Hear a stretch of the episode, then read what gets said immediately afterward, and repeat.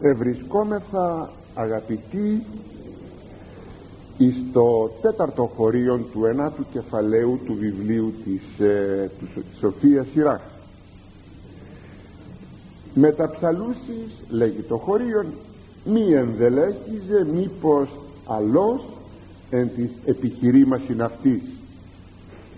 Μη συναναστρέφεις τραγουδίστρια για να μην κυριευθείς από τα καμώματά της αυτό λέγαμε την περασμένη φορά αλλά δεν προλάβαμε να το τελειώσουμε στην ανάλυση του των χωρίων αυτό διότι έχει πολλά σπουδαία στοιχεία. Ενθυμίστε είχαμε πει ακόμη ότι ε, το σύγχρονο τραγούδι φεύγοντας από την τραγουδίστρια ότι το σύγχρονο τραγούδι το ξενικό και το ντόπιο κάθε άλλο παρά έχει πνευματικότητα ότι εκτός από το μοντέρνο τραγούδι τη μοντέρνα μουσική έχουμε και το ρεμπέτικο τραγούδι και ήδη είχαμε πει αρκετά και γι' αυτό. Ε, μην νομίζετε δε ότι αυτά δεν αποτελούν στοιχεία πνευματικότητας μην νομίζετε δηλαδή ότι εγώ τώρα εδώ ασχολούμαι με πράγματα που δεν είναι άξια του Λόγου του Θεού; Μην, μην το αντιληφθείτε αυτό. Μην το σκεφτείτε έτσι γιατί είναι ασφαλμένο. Διότι όλα αυτά αποτελούν στοιχεία που συνιστούν τη ζωή μας.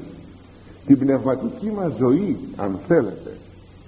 Και είχαμε πει ακόμα ότι στο σύγχρονο τραγούδι εδώ είχαμε σταματήσει και επαναλαμβάνω για να το συνδέσουμε ότι περνούν και οι διάφορες αντιλήψεις κοινωνικών ανακατατάξεων όπως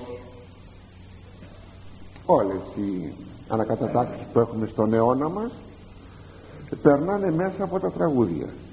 Και δεν εννοώ βέβαια μόνο απλώς το πολιτικοποιημένο τραγούδι το οποίο από πολύ μακριά φαίνεται ότι υπηρετεί έναν πολιτικό σκοπό αλλά ή κοινωνικών σκοπών πολιτικής χρειάς αλλά και όλα τα άλλα τραγούδια που έχουν μέσα αυτήν την θα λέγαμε την χρειά μιας κοινωνικής ανακατατάξεως.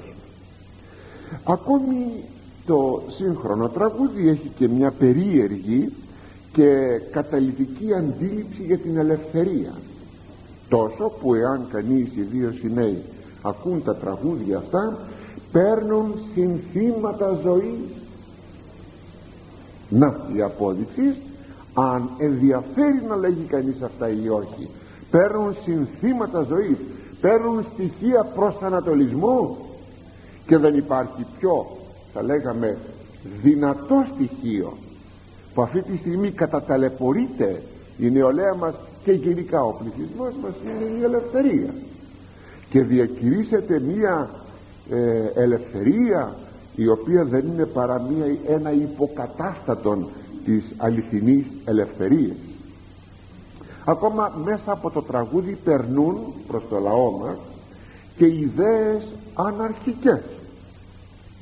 Ναι ιδέες αναρχικές όπως επί παραδείγματι τι θα πει προϊστάμενος τι θα πει όργανον ασφαλείας χωροφύλακας ποια είναι η έννοια της πατρίδος και του έθνους και των συνόρων. Περνάνε μέσα από τα τραγούδια.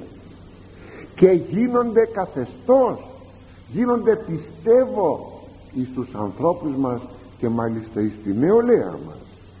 Ακόμη στρέφονται εναντίον της εκκλησίας και της πίστεως.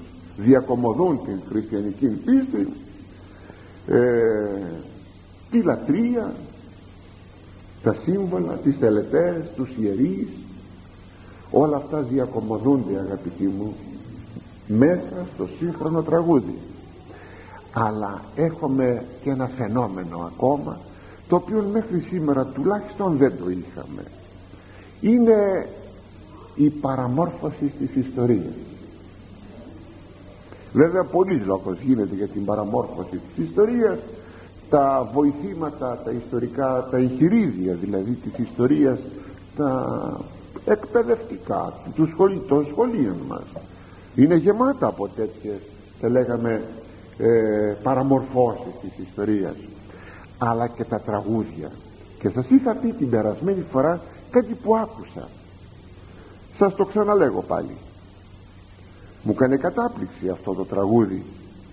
Κοτσαμπάσιδες πασάδες και σεβάσμοι δεσποτάδες κυβερνούσαν τη χώρα καλή ώρα και πίναν το αίμα του λαού. Ορίστε. Ώστε λοιπόν τρεις κατηγορίες πίναν επί τουρκοκρατίας το αίμα του λαού. Οι κοτσαμπάσιδες, οι πασάδες και οι σεβάσμοι δεσποτάδες. Δηλαδή η εκκλησία. Έπινε, έπινε το αίμα του λαού. Η εκκλησία έπινε το αίμα του λαού. Είναι ή δεν είναι πραγματικά όλα αυτά εξοργιστικά; Πάντως όταν όλα αυτά σήμερα προσφέρονται τόσο καταλητικά τραγούδια από τραγουδιστάς και από τραγουδίστρια καταλαβαίνετε ότι τι παρικμασμένη ζωή ζούμε. Καταλαβαίνετε ότι πόσο επηρεάζονται όλες οι ηλικίες των ανθρώπων. Και όλους τα τραγούδια αυτά τους σπρώχνουν στην ηθική διαφορά αλλά και στην ιδεολογική διαφορά.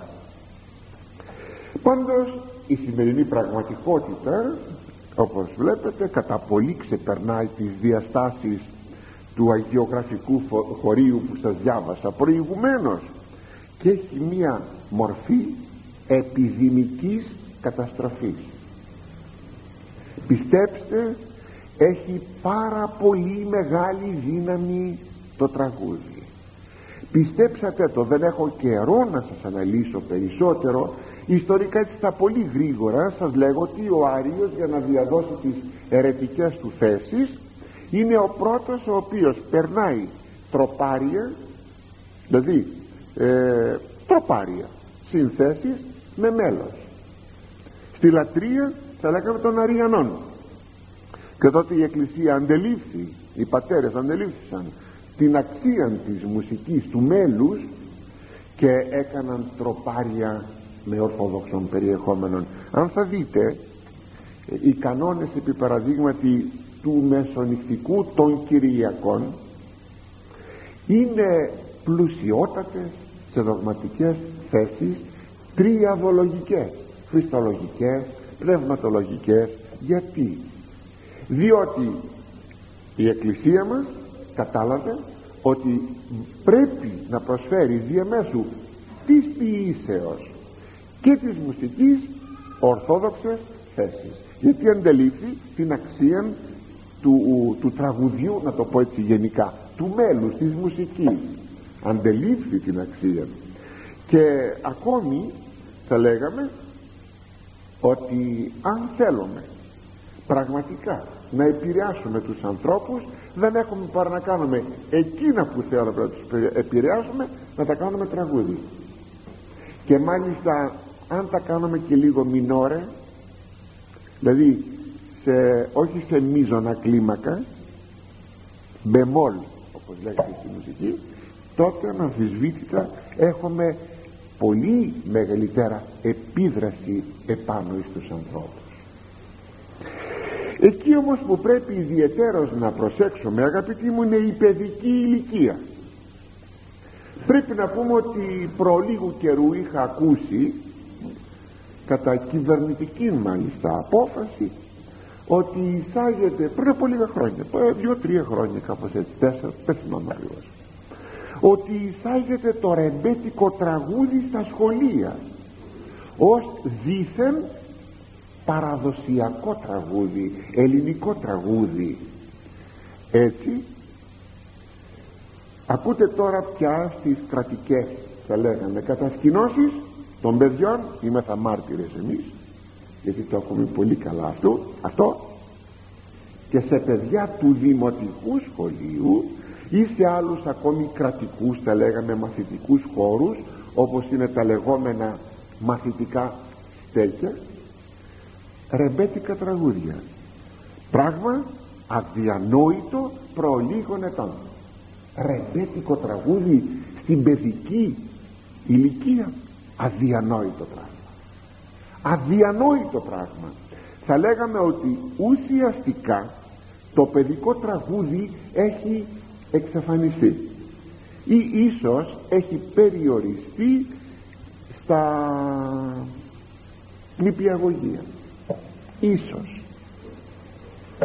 Αυτό εν ονόματι παρακαλώ της λεγόμενης ελληνικής παραδόσεως.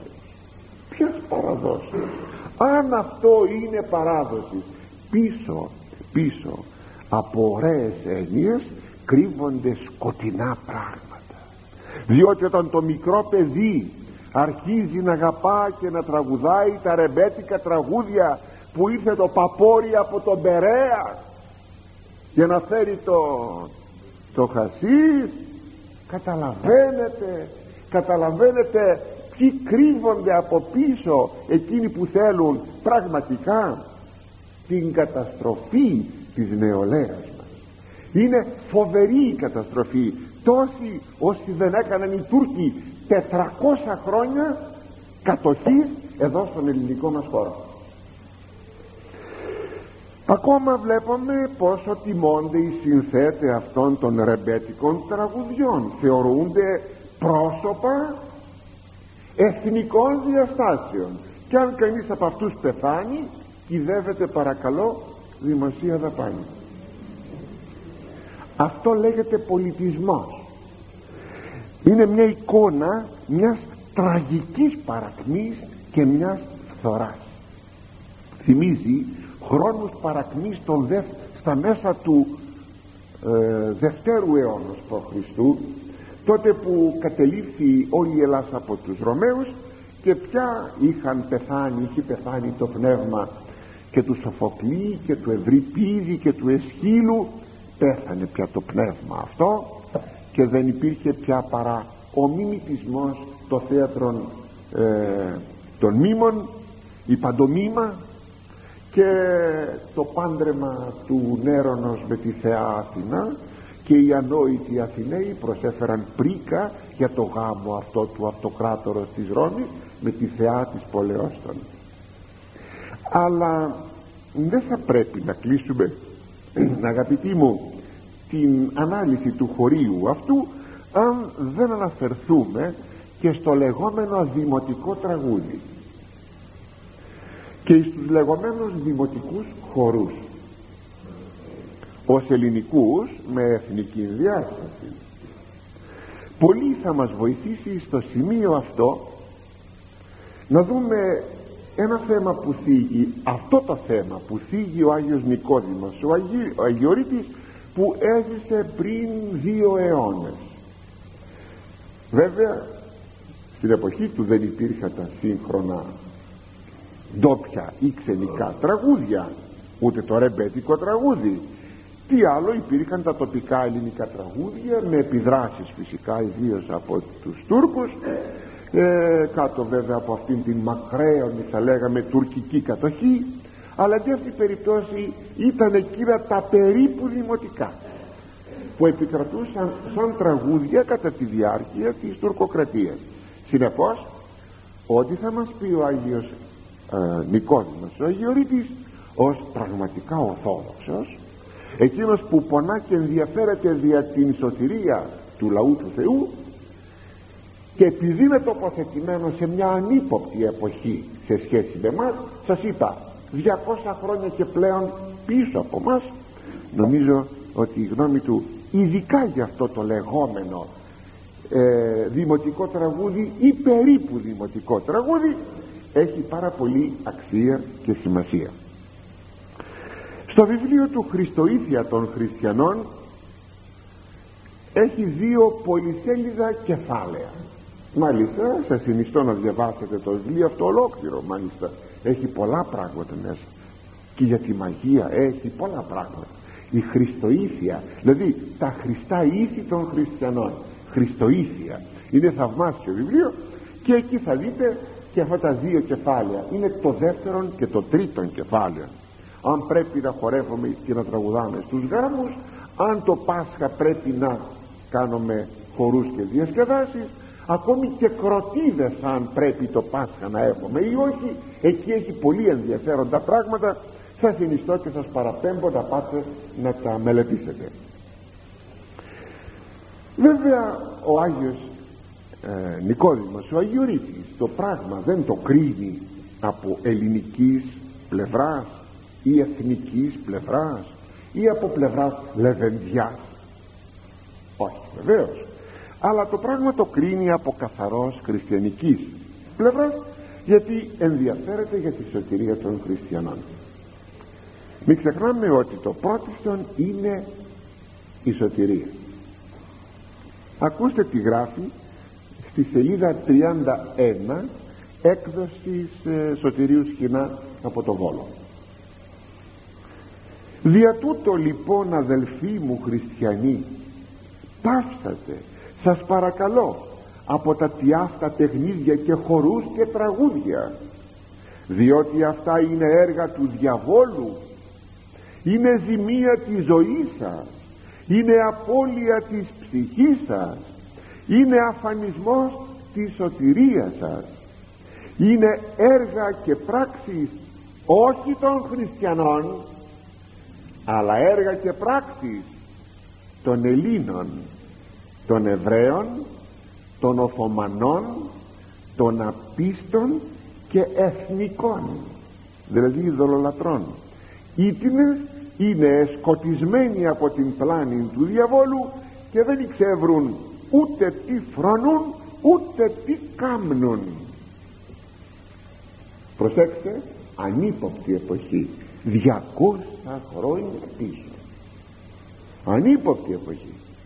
Και τι λέγει είναι τα τραγούδια λέει των Ελλήνων δεν κατηγορεί τους Έλληνες με αυτό.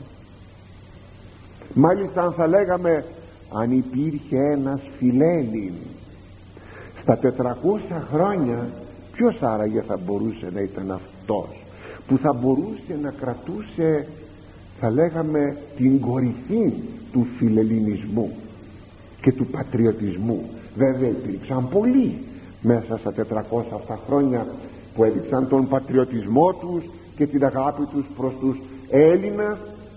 Ασφαλώς υπήρξαν πολλοί. Αλλά ποιος είναι στην κορυφή των αληθινών πατριωτών; Τι πιστεύετε. Εκείνοι που παίρνουν όπλα δεν είναι αυτοί. Είναι εκείνοι που ανοίγουν σχολεία. Και ο Άγιος Νικόδημος ομίλει για σχολεία.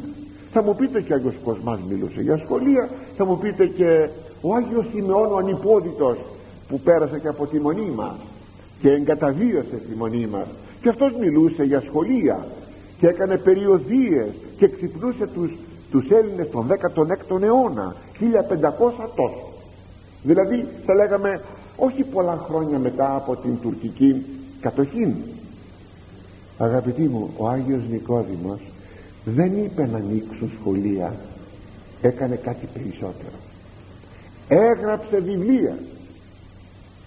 Έγραψε βιβλία και στη γλώσσα του λαού εάν ο Άγιος Νικόδημος το μορφωμένος δεν έχετε παρά να ρίξετε μια ματιά σε εκείνο το άλλο του βιβλίο που λέγεται συμβουλευτικών εγχειρίδιων δείτε την εισαγωγή του βιβλίου που το έγραψε χωρίς βοηθήματα ε, στην, σε ένα ξερονήσι εκεί κοντά στη Σκιάθο και το έγραψε αυτό χωρίς βοηθήματα και η εισαγωγή δεν είναι παρά μία απάντηση στον εξάδελφό του τον επίσκοπον Ευρύπου που τον παρεκάλεσε γράψου μου λέει κάτι ένα βιβλίο για την ωφέλειά μου και την ωφέλεια των ιερέων μας και έγραψε το βιβλίο αυτό. Να δείτε άπτες στα ελληνικά Αρχαιο, αρχαιομαθής ελληνομαθέστατος εγκρατέστατος εις την γλώσσα ο Άγιος Νικόδημος ο Αγιορείτης. Αλλά γράφει όμως στην απλοελληνική χάρη του λαού.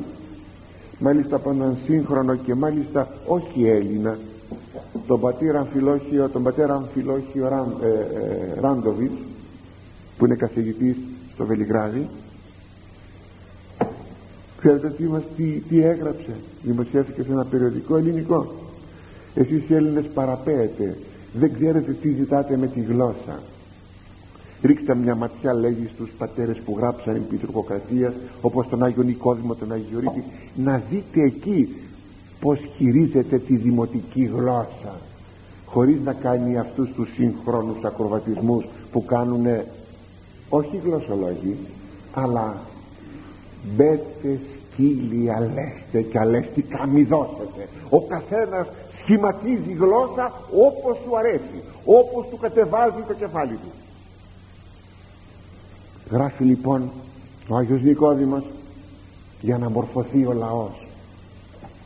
Εγώ θα σας έλεγα και δεν είναι καθόλου τολμηρόν εξάλλου δεν είναι εγώ που το λέγω ότι εάν η απελευθέρωση ήλθε το 1821 δεν είναι παρά καρπός των ατρίτων κόπων του Αγίου Νικοδήμου του Αγιορείτου που γράφει ο Θεός ξέρει τους κόπους και εμόρφωσε το λαό. Και ήρθε η ελευθερία υποθητή ελευθερία. Αγαπητοί μου αυτός είναι ο ακραίος πατριώτης. Όταν όμως εδώ γράφει ότι τα τραγούδια τα ελληνικά είναι βλαβερά μην εκλειφθεί ότι στρέφεται εναντίον της Ελλάδος και των Ελλήνων αλλά απλώς εκείνα που διασώθηκαν μέσα στην παράδοση του λαού μας και που πολύ λίγο συντελούν στην πνευματική ανόρθωση του λαού μας. Αυτή είναι η πραγματικότητα. Μόνο όποιος έχει μάτια μπορεί να τη βλέπει και να δικαιώνει. Έτσι αγαπητοί και για να μην νομίσουμε όταν λέει Ελλήνων γιατί ξέρετε ο όρος Έλληνας παρότι δεν θα μπορούσε ποτέ ο όρος αυτός Έλληνας να χρησιμοποιηθεί τον 18ο αιώνα που ζει ο Άγιος Νικόδημος με την έννοια που χρησιμοποιεί το τους πρώτους αιώνες του χριστιανισμού που, θα, που σήμαινε Έλλην ίσον ειδωλολάτρης. Όχι όταν γράφει Έλληνες εννοεί τους Έλληνες. Αυτά που εδώ έχουμε ως χριστιανοί Έλληνες πια. Αυτό που λέμε παράδοση αν θέλετε για τους ειδωλολάτρες χρησιμοποιεί άλλη λέξη. Άλλων όρων τους λέγει εθνικούς. Όπως ο όρος εθνικός ε, στην αρχαία εκκλησία εθεωρείται ο ειδωλολάτρης. Και δεν είναι μόνο αυτό αλλά ομιλεί για Εβραίους για Οθωμανούς για απίστους. Άρα λοιπόν όταν λέει τα ελληνικά τραγούδια και τα ελληνικά καμώματα δεν είναι παρά εκείνα που έχουμε σαν κληρονομιά πολύ όμως απέχουσα από τη σωτηρία μας ως Έλληνες χριστιανοί. Θα το επαναλάβω λοιπόν. Όλα λέγει αυτά είναι πράξεις και έργα των Ελλήνων των Εβραίων των Οθωμανών των Απίστων και Εθνικών. Και όλοι αυτοί δεν ξέρουν λέγει τι φρονούν και τι κάνουν. Ευρισκόμενοι μέσα στην πλάνη του διαβόλου. Ακόμη δεν πρέπει να ξεχνούμε αγαπητοί μου ότι πρώτα είμαστε χριστιανοί και μετά Έλληνες. Μην το ξεχνούμε αυτό. Γιατί ο καλός χριστιανός φυσικά όπως και ο Άγιος Νικόδημος ο Αγιορείτης που σας ανέφερα προηγουμένως αγαπά περισσότερον από κάθε άλλον την πατρίδα του. Αυτό δεν πρέπει να το ξεχνούμε αλλά δεν ακολουθεί όμως ο χριστιανός στοιχεία κοσμικά που προσβάλλουν την πίστη του. Οι μάρτυρες δεν ήσαν αρνησιπάτριδες. Μάλιστα οι αυτοκράτορες οι εκάστοτε βρίσκαν στα πρόσωπα των χριστιανών γενναιότητα απαράμιλων. Και αυτοθυσία θαυμαστήν δεν ήσαν ποτέ αρνησιπάτριδες θυμηθείτε παρακαλώ το στρατό του Μεγάλου Κωνσταντίνου. Όσοι ήσαν χριστιανοί και απεκαλύφθη εκείνο το σημείο του Μεγάλου Κωνσταντίνου έγιναν λεοντάρια πλάι του και κατενίκησε όσους είχε να πολεμήσει ο Μέγας Κωνσταντίνος. Από την ιστορία των στρατιωτικών ιερέων ε, συγγνώμη, στρατιωτικών ε, Αγίων βρίσκομαι, βρίσκομαι θαυμαστά πράγματα Ανδρία όχι την τυχούσα. Λοιπόν οι μάρτυρες δεν ήσαν αρνησιπάτριδες αλλά αρνητές της αμαρτίας και των δαιμονικών παραδόσεων. Δεν πρέπει ακόμη να ξεχνούμε ότι οι πατρίδες όσο αγαπητές κι αν είναι η γλώσσα ο πολιτισμός η ιστορία οι κοινοί αγώνες όλα μα όλα αυτά είναι σχήματα σχήματα του παρόντος αιώνος που συνεπώς περνούν. Λέγει ο Απόστολος Παύλος παράγει το σχήμα του κόσμου τούτου. Όλα σχήματα είναι. Όταν φύγουμε από την παρούσα ζωή αγαπητοί μου δεν θα υπάρχει ούτε Ευρώπη ούτε Ελλάς ούτε Ασία ούτε παρός παρόν αιών ούτε περασμένος. Θα υπάρχει η αιωνιότητα θα υπάρχει η Βασιλεία του Θεού. Όλα αυτά είναι σχήματα που υπηρετούν το παρόν όσο κρατά η ιστορία. Και θα την υπηρετήσω με την ιστορία θα την υπηρετήσω με την ιστορία και την υπηρετεί ο χριστιανός περισσότερον παντός άλλου και των πολιτισμών και την τέχνη αλλά δεν κολλάει ο χριστιανός αυτά. Ξέρει ότι όλα αυτά είναι πολύ μα πολύ σπουδαία αλλά είναι σχήματα του παρόντος αιώνος και αν πρέπει να τα συγκρίνει όλα αυτά με την πίστη του ποτέ δεν την αλλάζει την πίστη του για τα σχήματα του παρόντος αιώνος ακόμη αγαπητοί μπορούμε κάτι λίγο να σταχυολογήσουμε από ό,τι γράφει ο Άγιος Νικόδημος σε αυτές του τις δύο ομιλίες. Ώστε κάτι να πούμε παρότι βέβαια θα δείτε αν διαβάσετε κάτι τίποτα σχεδόν έχουμε πάρει αλλά αν κάποιος δεν θα διάβαζε τουλάχιστον να πάρει μια εικόνα. Εκεί αναφέρει ότι ο Θεός λέγει δια του προφήτου Ισαΐου ουέ οι εγυρώμενοι το πρωί και τα σίκερα διώκοντες αλίμονο λέγει εκείνοι που ξυπνάνε το πρωί και αναζητούν τα μεθυστικά ποτά. Οι μένοντες οψέ αυτοί που μπαίνουν αργά το βράδυ για να μεθάνε. Ο γαρίνος αυτού συγκάψει. Το κρασί τα εινοπνευματώδη γενικότερα ποτά διότι τα σίκερα ήταν τεχνητό ποτόν ήταν γλυκή ε, και ήταν μείγμα πολλών ποτών και αρωμάτων και τα λοιπά. Ένα περίπου όπως είναι το βερμούτ σήμερα που είναι βρασμένος ίνος ή όπως είναι η μαυροδάχνη αλλά πιο πολύ το βερμούτ που είναι βρασμένος ίνος με μυρωδικά όπως είναι το κοινάμωμο δηλαδή η κανέλα ο γαρίνος αυτού συγκάψει. Τα είναι πνευματώδη ποτά θα τους κάψει θα τους κάψουν. Μετά γάρ κιθάρας και ψαλτηρίου και τυμπάνων και αυλών των ίνων πίνουση. Και τούτο γιατί πίνουν το κρασί προσέξτε με τραγούδια και όργανα. Προσέξτε που είναι το βάρος δεν είναι αμαρτία να πιείς κρασί ο Κύριος έδωσε, ο Θεός έδωσε το κρασί. Και μάλιστα αντιπροσωπεύει το κρασί τον κόπο του ανθρώπου για να μπει στο ιερότατο μυστήριο της Θείας Ευχαριστίας. Ο Θεός έδωσε λοιπόν την άμπελον ο Θεός έδωσε και την, στον άνθρωπο την σοφία να παραγάγει το κρασί δεν είναι εκεί η αμαρτία. Εκείνο το γάρ μετά γάρ κιθάρας διότι μετά κιθάρας διότι πίνετε το κρασί για να πίνετε κρασί. Και για να ακούτε τραγούδια και κιθάρας και ψαλτηρίου ε, και τυμπάνων και αυλών. Δηλαδή με τραγουδίστριες με τραγούδια, με όργανα να πίνετε το κρασί. Οπότε εδώ δεν είναι πια εκείνο το κρασί που θα πιείς στο τραπέζι σου. Σε μια χαρά σου αλλά γίνεται ο σκοπός μπαίνει επάνω στο τραπέζι σου στο ποτήρι σου στην καρδιά σου μπαίνει ο βάκχος μπαίνει ο Διόνυσος. Τα δε έργα Κυρίου ούτε βλέπουσι και τα έργα των χειρών αυτού ου κατανοούσι. Δεν βλέπουν τα έργα του Θεού να δοξάσουν το Θεό τι είναι έρχεται η τιμωρία τώρα. Τι είναι εχμάλωτος ο λαός μου εγεννήθη διατομή ιδένα αυτούς των Κύριων. Έφτασαν να μην γνωρίζουν πια το Θεό.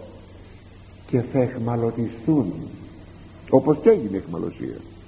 Και πλήθος εγεννήθη νεκρών διαλυμών και δίψος ύδατος. Και έρχονται οι ακαταστασίες του καιρού άλλοτε να μην έχει η γη νερό και να πεθαίνουν οι άνθρωποι από την πείνα και από τη δίψα και άλλοτε οι πλημμύρες. Αυτές οι ακαταστάσεις τα τραγούδια λοιπόν αγαπητοί μου και οι χωροί προξενούν όπως σας είπα το κακό της ειδωλολατρίας. Όπως αναφέρει ο Άγιος Νικόδημος και φυσικά είναι αληθές διότι αντλεί όλα από την Αγία Γραφή αναφέρει μάλιστα ως τρομερόν παράδειγμα την μοσκοποίηση στην έρημο από τους Εβραίους όταν κάτω ακριβώς από το Σινά εκεί που ανέβηκε ο Μωυσής να πάρει τον νόμον ο λαός μοσκοποιεί δηλαδή ειδωλολατρεί κάνει το χρυσό μοσχάρι απαιτεί από τον Ααρών να γίνει αυτό και σημειώνει εκεί μελαγχολικά ο Ιερός Συγγραφέας. Και εκάθισε ο λαός φαγήν και ποιήν και ανέστησαν παίζιν και κάθισε λέει ο λαός να φάει και να πιει και να σηκωθεί να παίξει αυτό το παίζιν έχει πολλές σημασίες. Έχει πρώτα πρώτα τη σημασία ε, των παιχνιδιών όπως λέμε το λέμε και στη γλώσσα μας σήμερα στην ελληνική μας γλώσσα το λέμε. Πού είναι ο Τάδε, πού είναι ο Κυριώργης κύρα Γιώργενα; Είναι στα παιχνίδια δηλαδή στα όργανα δηλαδή σε διασκέδαση στα παιχνίδια. Αλλά έχει και κακή σημασία.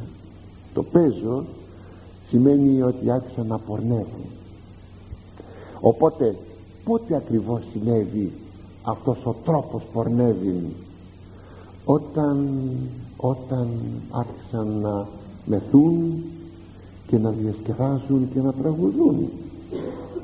Και πότε αυτά όταν έκαναν και το μοσχάρι το χρυσό για να το τραγουδήσουνε θεοποιώντας το. Κάτι παρόμοιο συνέβη αγαπητοί λίγο πριν από την είσοδο των Εβραίων στην γη της Επαγγελίας όταν οι Μωαβίτες φοβούμενοι των λαών του Θεού διότι εφοβούντο το Θεό του λαού διότι έβλεπα ότι είναι φοβερός Θεός έμαθαν, έμαθαν το, τη φοβερή περίπτωση της διαβάσεως της Ερυθράς θαλάσσης. Εκεί στην οδή του μάλιστα ο Μωυσής λέγει ότι όταν οι λαοί ε, άκουσαν τι συνέβη τους έπιασε γουργουριτό στην κοιλιά του. Δεν σας το λέγω πως το λέγει εκεί σας το λέγω σε μετάφραση. Γουργουριτό στην κοιλιά του. Τρόμαξαν, τάχασαν. Και βλέποντας οι Μωαβίτες ότι πλησιάζει αυτός ο λαός πως θα, τον, θα πετύχουμε να τον ξεκάνουμε. Κατά, κατά συμβουλή πάντοτε εκείνου του φοβερού του Βαλάμ.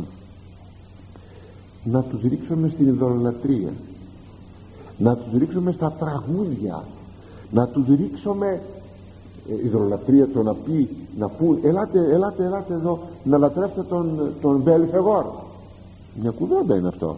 Αν σας πούνε τώρα ξαφνικά έλα σου φέρνει ένα γαλματάκι του Διός προσκύνα το ποιος θα το προσκυνούσε; Όταν όμως σε ρίξω στα τραγούδια στις τραγουδίστριες και σου πάρω το μυαλό και σου πω τώρα προσκύνα το Δία ή τον Βελθεγόρ εμπροκειμένο των Μωαβιτών δεν δυσκολεύεσαι τότε να το κάνεις. Βλέπετε ότι πραγματικά οδηγούμεθα διαμέσου αυτών στην ειδωλολατρία γι' αυτό λέγει και εκάλεσαν αυτούς σημειώνει πάλι στο βιβλίο των αριθμών ο ιερός συγγραφεύς ο Μωυσής και εκάλεσαν αυτούς εις τα θυσίας των ειδόλων αυτών και έφαγε ο λαός των θυσιών αυτών και προσεκίνησαν τις ειδόλεις αυτών και ετελέστη δηλαδή έκαναν τελετή. Ετελέστη Ισραήλ το Βελφεγόρ έκαναν τελετή γιορτή θυσίες εις τον Βελφεγόρ και οργίστη θυμό Κύριος το Ισραήλ. Είναι δε γνωστό και εκείνο το ανεδέστατον περιστατικό με εκείνο που πήγε μπροστά και έσκησε, έσκησε τη σκηνή του μπροστά στη σκηνή του Θεού έσκησε τη σκηνή του όταν ο Μωυσής ο Ααρών και οι άλλοι είχαν μπρουμητήσει κλαίγοντας για το περιστατικό. Ένας λοιπόν Ισραηλίτης στείνει τη σκηνή του και αρχίζει να πορνεύει με μία Μωαβίτισσα. Και εκεί ο Φινεές επήρε το δόρι του και πήγε και τους κάρφωσε και τους δύο. Ακούσατε; Προ της σκηνής του μαρτυρίου. Γιατί βλέπετε όταν ο άνθρωπος πάρει τον κατήφορον γίνεται ξετσίποτος. Όταν πάρει τον κατήφορο της αμαρτίας δεν ευλαβείται πλέον ούτε όσιον ούτε ιερών από τα τραγούδια και τις διασκεδάσεις γεννώνται ακόμα κατά τον Άγιο Νικόδημον οι άτακτες και άσεμνες θεωρίες των οφθαλμών το να βλέπεις βρώμικα πράγματα τα πορνικά ακούσματα οι εσχρολογίες τα χώρατα. Ενθυμίστε τη λέξη. Εγώ την άκουγα στους παλαιούς που την έλεγαν το χωρατόν. Σήμερα δεν λέγεται ίσως αυτή η λέξη. Είναι το αστείο. Είναι το σόκι. Είναι δηλαδή το γαργαλιστικό αστείο το ανήθικο. Αυτά είναι τα λεγόμενα χωρατά όπως το γράφει ο Άγιος Νικόδημος. Τα άσεμπαινα γέλια και σχήματα και κινήματα εις αρκικές επιθυμίες κλπ. Ώστε λοιπόν τι βλέπουμε; Ότι όλα αυτά προκαλούν πολύ ζημία. Δεν είναι όμως η μοναδική. Τραγούδια και φαγοπότια και χωρί προκαλούν πολλάκι και καυγάδες και φόνους. Έχουμε το τρομερό εκείνο συμπόσιο του Ηρώδου που εζητήθη αυτή η κεφαλή του Ιωάννου του βαπτιστού. Πάνω σε αυτό μάλιστα λέγει το θαυμάσιον ο Άγιος Ιωάννης ο Χρυσόστομος πάντα κατά τον Άγιο Νικόδημο. Από εκεί στα χειολογώ ακούσατε το τι λέγει. Καν γαρμή Ιωάννης ανερείται αλλά του Χριστού τα μέλη ο, ο πολλό χαλεπότερον μπορεί λέει όταν κάνεις τη διασκέδαση βεβαίως να μην επαναλαμβάνεται το φαινόμενο του Ιωάννου. Βεβαίως. Να μην γίνεται πάλι ένας νέος αποκεφαλισμός. Αλλά μπορεί με να μην φωνεύεται ο Ιωάννης αλλά φωνεύονται τα μέλη του Χριστού. Σκοτώνονται τα μέλη του Χριστού. Ποιοι είναι τα μέλη του Χριστού; Αυτοί που διασκεδάζουν και τους καλεί στο σπίτι σου αυτοί είναι βαφτισμένοι χριστιανοί. Και σκοτώνεις τα μέλη του Χριστού γιατί ο κάθε πιστός είναι μέλος του σώματος του Χριστού που είναι πολύ χειρότερο λέγει ο Άγιος Ιωάννης. Ούγαρ κεφαλήν ετούσιν επιπίνακι ή νυν ορκούμενοι. Αυτοί που χορεύουν και τραγουδούν αυτοί δεν ζητούν λέγει το κεφάλι του Ιωάννου στο πιάτο επιπίνακι αλλά τα ψυχάς των συνανακημένων αλλά τις ψυχές εκείνων που βρίσκονται και διασκεδάζουν. Ήγαρ και μη πάρε στην ηθιγάτηρη Ηρωδιάδος. Αλλά ο διεκίνης ορκισάμενος τότε διάβολος και δια τούτον χορεύει νυν και τας ψυχάς των αντικειμένων λαβών άπισιν εχμαλώτης εάν έστω δεν είναι παρούσα η κόρη της Ηρωδιάδος που θα χορέψει και θα ξετρελάνει τον Ηρώδη αλλά δια της οποίας λέγει εχόρευε ο διάβολος και έκανε αυτό που έκανε εις βάρος του Αγίου Ιωάννου αλλά τώρα πάλι ο ίδιος ο διάβολος δια τούτων που τους καλεί στο σπίτι σου χορεύει και τώρα ο διάβολος.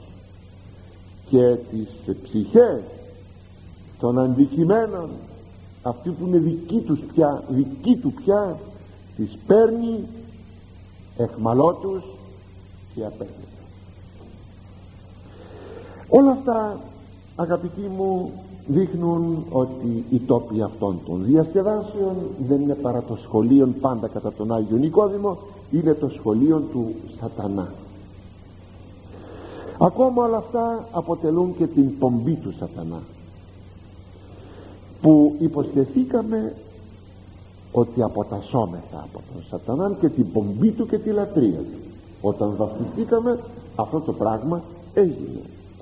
Και θυμάται ο Άγιος Νικόδημος την πρώτη μυσταγωγική κατήχηση του Αγίου Κυρίλου και αναφέρει αυτό μη περισπούδαστον σι έστω η θεατρομανία εν θα η ασελγήσει σύ των μήμων όψης. Ύβρεση πεπραγμένε και πάσες ασκημοσύνες και εκτεθειλημένων ανδρών εμμανής ορχήσεις. Τρέχεις λέει από εδώ και από εκεί. Ε, μην είναι για σένα λέει περισπούδα στον πράγμα η θεατρομανία εκεί που είναι η μήμη το ξεπεσμένο θέατρο. Το ξεπεσμένο. Θα λέγαμε αυτό που σήμερα το λέμε προσέξτε το λέμε επιθεώρηση. Θεατρική επιθεώρηση που πάνε οι άνθρωποι και ακούνε τις πιο βάναυσες γλώσσες, ε, λέξεις που μπορούν ποτέ να προσβάλλουν τα αυτιά. Και γελούν. Μάλιστα παραβγαίνουν όσο πιο χοντρές λέξεις πουν περί την γεννητική περιοχή τόσο πιο πολύ ωραία είναι η παράσταση γιατί γελάει το ακροατήριο. Αγαπητοί μου ένα, ένα ακροατήριο που γελάει δεν προδικάζει επιτυχία θεατρική. Το ξεχνούμε. Δεν προδικάζει θεατρική επιτυχία. Δεν μπορεί κανείς να γελά με τέτοια βρώμικα πράγματα και λέγει λοιπόν εδώ πέρα ε, ο Άγιος Κύριλλος εκεί που είναι λέγει ε, η ασελγής είναι η ασελγής όψης των μήμων οι πρόστιχες οι ανεβέστατες οι γεμάτες από βρωμιά όψης των ηθοποιών που μιμούνται ό,τι μιμούνται και που έχουν και οι οποίοι λέει κάθε βρισιά προσφέρουν και κάθε ασχημοσύνη αυτό που σας είπα. Και ακόμη άνδρες εμφανίζονται εκτεθειλημένοι γυναικώδεις οι οποίοι χορεύουν εμανός τρελά.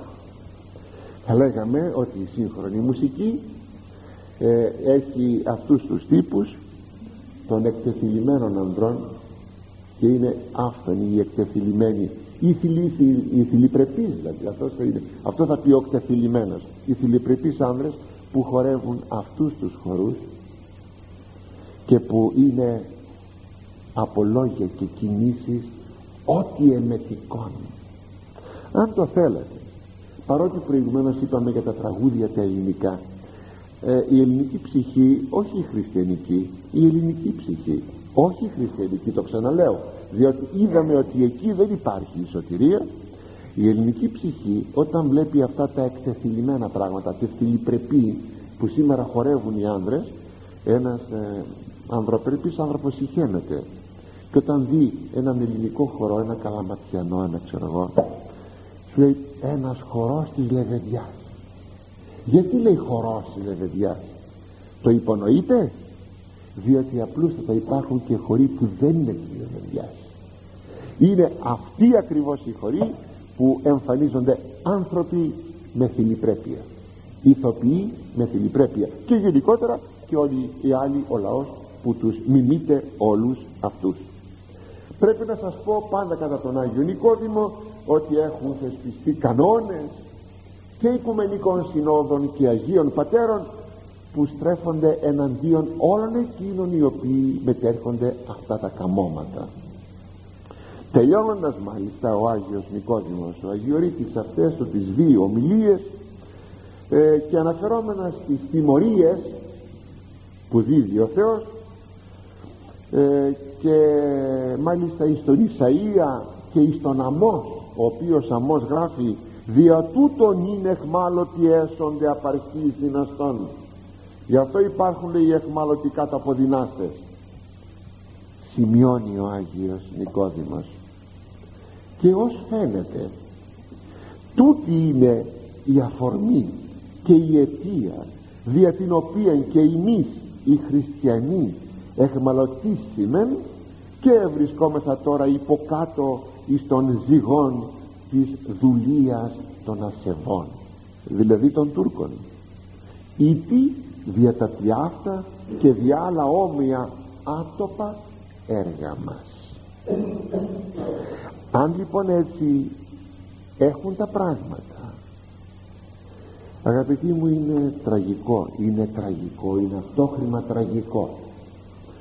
Οι προφητείες της Παλαιάς Διαθήκης δεν εξαντλήθηκαν.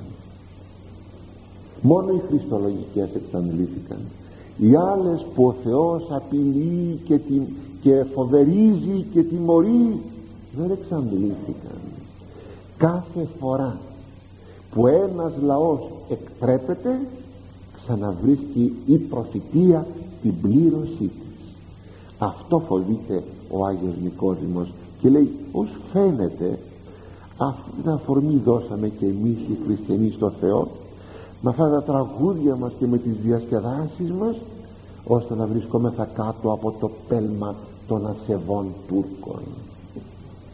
Ως φαίνεται. Και εδώ θρυγεί ο Άγιος Νικόδημος. Αλλά Άγιε Νικόδημε αν ήσουν σήμερα ύστερα από 200 χρόνια πριν που έζησες αν ήσουν σήμερα και έβλεπες τους χριστιανούς, τους ορθοδόξους για αυτούς που κοπίεσες να διαβάσουν τα συγγράμματά σου τα σοφά και να σωθούν και να ελευθερωθούν αν τους έβλεπες σήμερα πως σκέπτονται και πως τραγουδούν και πως χορεύουν άραγε τι θα έλεγες;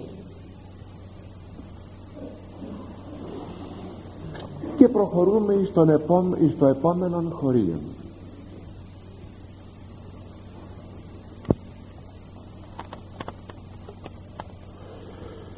Παρθένον μη καταμάνθανε. Μήποτε σκανδαλιστής εν της επιτιμής αυτής. Δηλαδή μη περιεργάζεσαι παρθένον για να μην σκανδαλιστείς και πέσεις μαζί της στην ίδια αμαρτία και τιμωρία. Όπως αντιλαμβάνεστε εδώ έχουμε μια νέα πτυχή του όλου θέματος σχέσεως με τα, με τα γυναικών. Μην ξεχνάτε γιατί πλαταίνοντας τα χωρία στην ανάλυση τους ίσως ξεχάσαμε ότι βρισκόμεθα σε, σε μια ομάδα χωρίων που αναφέρονται στις σχέσεις του ανδρός με την γυναίκα. Ως σύζυγη ως μοιχεία ως πορνεία για, ως πορνεία μίλησα ως μοιχεία δεν μίλησα ακόμα δεν μίλησα. Έχει ειδικό χωρίο παρακάτω ο Άγιος ε, ο Σοφός έχει λοιπόν μια ομάδα χωρίων που αναφέρονται σε πτυχές ενός και του αυτού θέματος. Δηλαδή τις σχέσεις του ανδρός έναντι της γυναικός. Εννοείται και το αντίθετο είναι αληθές. Και η γυναίκα έναντι του άνδρου είναι προσεκτική και λέγει εδώ ότι πρόσεχε λέγει μη καταμάνθανε παρθένων αυτό παρθένων μη καταμάνθανε. Βέβαια απέναντί του έχει τώρα ένας άνδρας άγαμος προσέξτε γιατί θα μιλήσει ειδικά για τον πανδρεμένον και φυσικά αναφέρεται πια στη μοιχεία όπως σας εξήγησα. Άγαμος λοιπόν ο άνδρας και έχει απέναντί του μία κοπέλα δηλαδή μία παρθένων κοπέλα Παρθένο λέει μη καταμάνθανε. Αυτό το καταμάνθανε. Θα πει ε, καταρχάς μη περιεργάζεσαι το τυχόν κάλος της. Δηλαδή μη προσπαθείς να την περιεργάζεσαι ε, όταν είναι όμορφη κοπέλα. Αλλά γιατί θα υποστείς οπωσδήποτε σκανδαλισμό. Και τίποτα δεν θα μπορέσει να σε συγκρατήσει αλλά αυτό το καταμάνθανε σημαίνει ακόμη κατά ερμηνευτάς άλλους ε, μη φτάσεις στο σημείο να γνωρίσεις την Παρθένον από πολύ κοντά ή τι πρόσεξε μη καθίσεις να κοιτάζεις πολύ διότι θα φτάσεις πια σε απροχώρητες καταστάσεις. Ώστε το καταμάνθανε έχει δύο σημασίες κατά τους ερμηνευτάς η μία είναι μη περιεργάζεσαι και η άλλη είναι μη φτάσεις στο σημείο να είναι πια προχωρημένες καταστάσεις. Στον παλαιό νόμο υπάρχουν διατάξεις ενώ στην Παλαιά Διαθήκη που εάν σε τόπο έρημο βιαστεί μία παρθένος τότε ο βιαστής της λιθοβολείται. Ή εάν απατήσει της παρθένων όπως λέει η έξοδος 22,16 αμνίστευτον και κοιμηθεί με ταυτής φερνεί φερνεί αυτήν αυτό γυναίκα. Όταν λέγει την εξαπατήσει ενώ είναι αμνίστευτος δηλαδή ανήπαντρη είναι παρθένος. Και κοιμηθεί δηλαδή διαπράξει την αμαρτία τότε οφείλει κατά τον νόμο να προσφέρει πρίκα εις τον πατέρα της κόρης και να την παντρευτεί οπωσδήποτε αλλιώς και λιθοβολείται. Ε, αυτό το θέμα της αποκαταστάσεως της Παρθένου έμεινε τουλάχιστον στα ελληνικά θα λέγα στα ελληνοχριστιανικά δεδομένα μας. Βέβαια επειδή πολλά πράγματα δεν έχουμε πάρει από τις συνήθειες της παλές ε, των Εβραίων όπως το θέμα της πρίκας. Βέβαια η πρίκα υπάρχει υπήρχε υπήρχε υπάρχει θα υπάρχει ό,τι θέλετε πείτε. Το θέμα είναι, το θέμα είναι ότι ε, δεν, δεν, δεν δίδει πλέον στον ελληνικό χώρο πρίκα ο, ο βιαστής δεν δίδει πρίκα στον πατέρα για την προσβολή της κόρης του. Αλλά μέχρι πρότινος υποχρεούτο να την παντρευτεί είπα μέχρι πρότινος υποχρεούτο να την παντρευτεί από τον νόμον βέβαια μόλις τα τελευταία μόλις μόλις τα τελευταία χρόνια τα πράγματα έχουν αλλάξει μέσα στην ελληνοχριστιανική μας συνείδηση. Σήμερα η Παρθένος βγαίνει στη ζωή και θεωρείται ότι έχει πλήρη ευθύνη του εαυτού της. Έχει πλήρη ευθύνη δεν έχεις δικαίωμα να μου πεις τι θα κάνω εγώ το σώμα μου. Είναι η ιδιοκτησία μου. Τώρα αν είναι η ιδιοκτησία το σώμα μας ή όχι αυτό είναι συζητητέων. Φτάνουμε λοιπόν βλέπετε ενός κακού ενός μιας πτώσεως αληθείας να σημειωθεί μια πτώση αληθείας να συμβεί μέσα μας μύριες πτώσεις αληθείας συμβαίνουν κατόπιν. Βλέπετε για να δικαιολογήσει την ελεύθερη, ελευθεριάζουσα ζωή της λέγει ότι έχω δικαιώματα επί του σώματός μου. Αυτό δεν είναι αληθές. Δεν έχω καιρό να σας το αναλύσω πιο πολύ αλλά η ίδια σήμερα η κοπέλα η Παρθένος από τα 13 της χρόνια από τα 12 της αναζητά πορνικές σχέσεις και μάλιστα αυτή είναι η πρώτη προκαλούσα τα γνωρίζετε. Τα γνωρίζετε πιο καλά από μένα. Ζείτε μέσα στον κόσμο και τα βλέπετε αυτά. Θα λέγαμε δηλαδή ότι περισσότερο σήμερα κινδυνεύει ένα αγόρι παρά ένα κορίτσι. Θα πρέπει μάλλον το κορίτσι να δίνει πρίκα στο αγόρι γιατί το ξεγέλασε. Θα λέγαμε κάπως έτσι. Μια κοπέλα σήμερα που αναζητά σχέσεις και δεσμούς είναι κάτι που το έχω ακούσει από εσάς πλήθος φορές αγαπητοί μου. Πολύ λίγο σκέπτεται έναν μελλοντικό γάμο. Βέβαια είναι και οι κοπέλες οι οποίες βγαίνουν στην περιπέτεια του πεζοδρομίου για να βρουν τον γαμπρό. Κάποτε τι, όχι κάποτε πολύ συχνά να σας μαλώσω λιγάκι εάν κάποιο πρόσωπο μπορεί να το έχει αυτό την τη, τη προτροπή της, της μητέρας κυρίως και με τα κλειστά μάτια του πατέρα.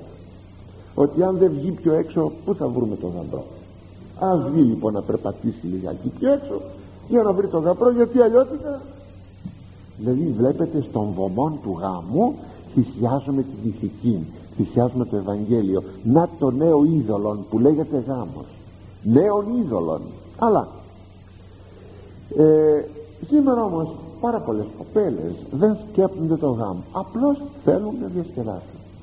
Μητέρες που ενοχλούν Φερρυπίν στο τηλέφωνο μα κοπέλα μου ε, έλα να σε δούμε να σε γνωρίσουμε. Να παντρευτείς το γιο μου αν είσαι καλή κοπέλα δεν σκέφτομαι να παντρευτώ εγώ απλώς θέλω να ζήσω τη ζωή μου. Και το λέει αυτό και στη μάνα της και στον πατέρα της. Πρέπει παιδάκι μου να σε παντρέψουμε. Τι είναι αυτά τα πράγματα. Να έχεις φίλο είναι τροπή τι θα νοιάζει εσάς εγώ θέλω να ζήσω τη ζωή μου. Οπότε τι βλέπουμε; Ότι πλέον η, η κοπέλα θα το πάλι μια φορά. Δεν αναζητά τον γάμο στις σχέσεις της.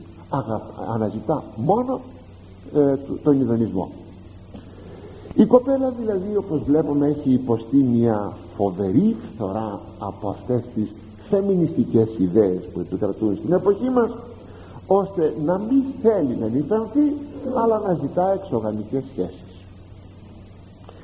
Εκείνη η εικόνα της Δίνας της θυγατρός του Ιακώβ που ξεγελάστηκε και πήγε πιο πέρα να δει τη ζωή εκεί των Συχεμιτών και που την άρπαξε ο, βασ, ο γιος του βασιλιά. Και ο άνθρωπος επιτέλους ναι την άρπαξε. Αλλά ζήτησε όμως ε, θα λέγαμε τίμια τι θα ζητούσαμε να μην τη βιάσει; Αυτή πήγαινε γυρεύοντας η Δίνα αν το θέλετε. Δεν υπελόγισε το μέγεθος του πράγματος; Αμφιβάλλω. Το θέμα είναι ότι στάθηκε τίμιο το παιδί του βασιλιά. Και λέει στον πατέρα του θέλω να την παντρευτώ και ο πατέρας του καλεί τον Ιακώβ και του λέει δεν τον κάλεσε πήγε ο, ο ίδιος ο βασιλιάς τον Ιακώβ και του λέει να συγγενέψουμε ο γιος μου υπεραγαπά την κόρη σου. Θα λέγαμε πολύ φρόνημα για ειδωλολάτρες φαινόμενο πολύ φρόνιμο φαινόμενο. Και πού βρισκόμεθα στο 2000 π.Χ. βέβαια αυτό δεν έπρεπε να γίνει γιατί ο Θεός δεν επέτρεπε συγγενολόγια με γυναίκες και άνδρες από γειτονικούς λαούς. Τρόμαξε ο Ιακώβα με το άκουσε αυτό όταν το έμαθαν τα παιδιά του έκαναν εκείνο το γνωστό εκείνη την, με το γνωστό τρόπο της περιτομής δίθεν και τα λοιπά έκαναν αυτό το, φοβε, αυτό το φοβερό φωνικόν. Εσκότωσαν όλους τους άνδρες εκείνης της πόλεως. Και το βασιλιά και το γιο του και τα λοιπά. Βέβαια θα λέγαμε σήμερα ότι το φαινόμενο αυτό της βεντέτας που προκαλείται από την τιμή έχει πάρα πολύ περιοριστεί στην Ελλάδα. Σήμερα όταν η κοπέλα πορνεύει έξω ο πατέρας της δεν παίρνει μαχαίρι να της σκοτώσει. Είναι μόνο πολύ περιορισμένο. Θα λέγαμε βέβαια ευτυχώς. Τουλάχιστον αυτό το κακό ε, του φόνου για τιμή δεν υπάρχει. Αλλά αντιλαμβάνεστε από το ένα άκρο της βεντέτας γιατί μου πρόσβαλε την κόρη μου ή την αδελφή μου θα σε σκοτώσω και αν δεν βρω εσένα θα σκοτώσω έναν αδελφό σου θα σκοτώσω τον πατέρα σου. Αλλά από το άκρο αυτό επήγαμε αγαπητοί μου στο άλλο άκρο της ηθικής αδιαφορίας και του αμοραλισμού. Αλλά ας ξαναγυρίσουμε αγαπητοί στο εν λόγω χωρίων είναι πολύ φυσικό ένα παιδί να φροντίσει κάποτε να ζητήσει να παντρευτεί δεν πρέπει λοιπόν να κοιτάξει μια κοπέλα. Ίσως θα ήταν πολύ φυσικό το ερώτημά σας. Ασφαλώς ναι. Αλλά τι προϋποθέσεις πρέπει να έχει ένα φρόνιμο παιδί για να ψάξει να βρει μια φρόνιμη κοπέλα; Φυσικά δεν θα παντρευτεί μια κοπέλα θα λέγαμε γουρούνι στο σακί. Ούτε θα πάθει εκείνο που έπαθε ο Ιακώβ με, τη, με τις δυο γυναίκες τις αδελφές παρότι που τις έβλεπε αλλά ε, το θα τη δει την κοπέλα ώστε λοιπόν δεν πρέπει να δει όχι θα τη δει αλλά θα πρέπει όμως να αναζητηθούν όπως σας εξήγησα κάποιες προϋποθέσεις. Ποιες είναι αυτές οι προϋποθέσεις που πρέπει ένας νέος να δει μία κοπέλα φρόνιμη, σωστή, καλή και να μην πέσει σε ό,τι λέγει το εν και να επιτύχει εκείνο που θέλει δηλαδή να την προσεγγίσει να γίνει σύζυγός του. Αλλά αγαπητοί μου επειδή η ώρα τελείωσε θα συνεχίσουμε την ερχομένη τρίτη πρώτα ο Θεός